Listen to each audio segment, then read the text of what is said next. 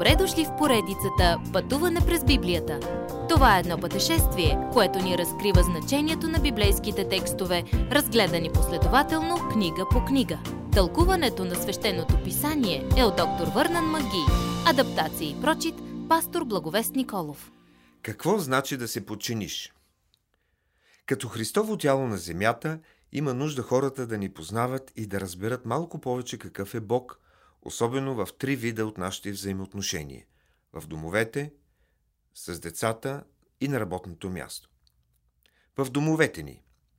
Когато съпругът прилича на Христос, той поставя съпругата си на първо място. Той снабдява нуждите й и я пази. Насърчава личното и духовното й развитие. Това пък я освобождава да му се покори, защото знае, че може да му се довери. Подчинението е сложна идея. За наше очудване това не значи покорство.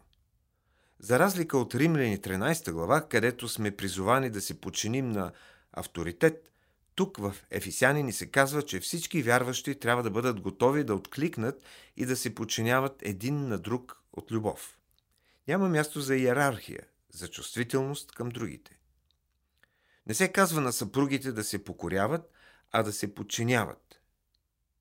Това е любяща и мека дума, което значи да откликнеш към съпруга си, както откликваш към Господа. Съпругът няма властта да е генералът в къщи, който да ръмжи заповеди към жена си. Вместо това той е главният любовник, водещ жена си в любящо взаимоотношение. Съпругът обича съпругата си, защото тя е част от собственото му тяло. Разбира се, тази любов е възможна само чрез силата на духа, която ни изпълва всеки ден. В взаимоотношенията ни с децата. Дори децата могат да приличат на Исус, когато се покоряват на родителите си. Глава 6, стих 1.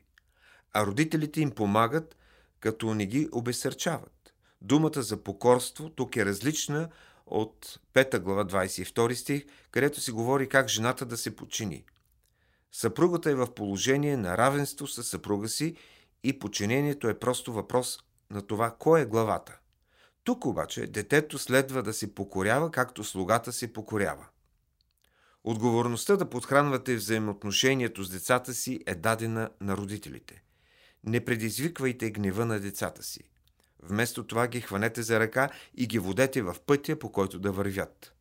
Наказвайте ги по начин, който предизвиква положителен отклик. Когато го сторите, те ще се научат как да имат взаимоотношение с Исус и ще са готови да се сблъскат с объркващите философии в света. На работното място. В първи век почти всеки римски дом е имал роби.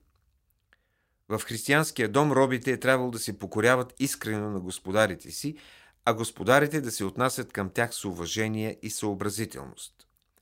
Робите вече имат нови мотиви да служат на господарите си, а господарите имат нова гледна точка към робите си, като хора и като семейство.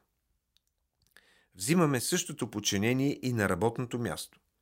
Там е различна ситуацията, защото любовта, свързваща един дом заедно, не е задължително да я намерим и тук. Но все пак сме Божии представители, изпълнени с Неговия дух.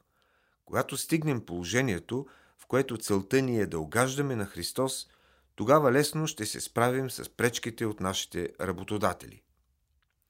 Това отношение на подчинение помага за установяването на ред.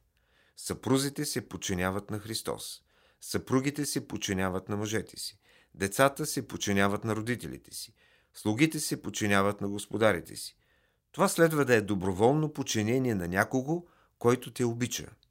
Ако няма любов, подчинението не струва и пукната пара.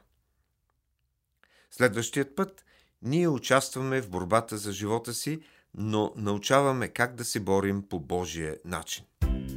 Уважаеми слушатели, вие чухте една от програмите в поредицата Пътуване през Библията. Ако ви е допаднало изучаването, заповядайте на www.ttb.bible, където има много и различни програми на български язик.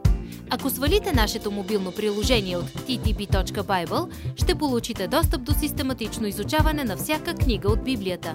Разкажете ни как Божието Слово променя вашия живот, като ни пишете на електронната ни поща info at studio865.org или в нашата фейсбук страница Пътуване през Библията. Освен до аудиопрограмите, чрез мобилното приложение ще получите достъп и до различни материали. И на още едно място ще намерите нашите обяснения на библейските текстове. На платформата YouVersion за всяка книга от Библията ще намерите наш план за прочит и аудиопрограма с обяснение на прочетеното. Благодарим ви и до нови срещи в онлайн пространството!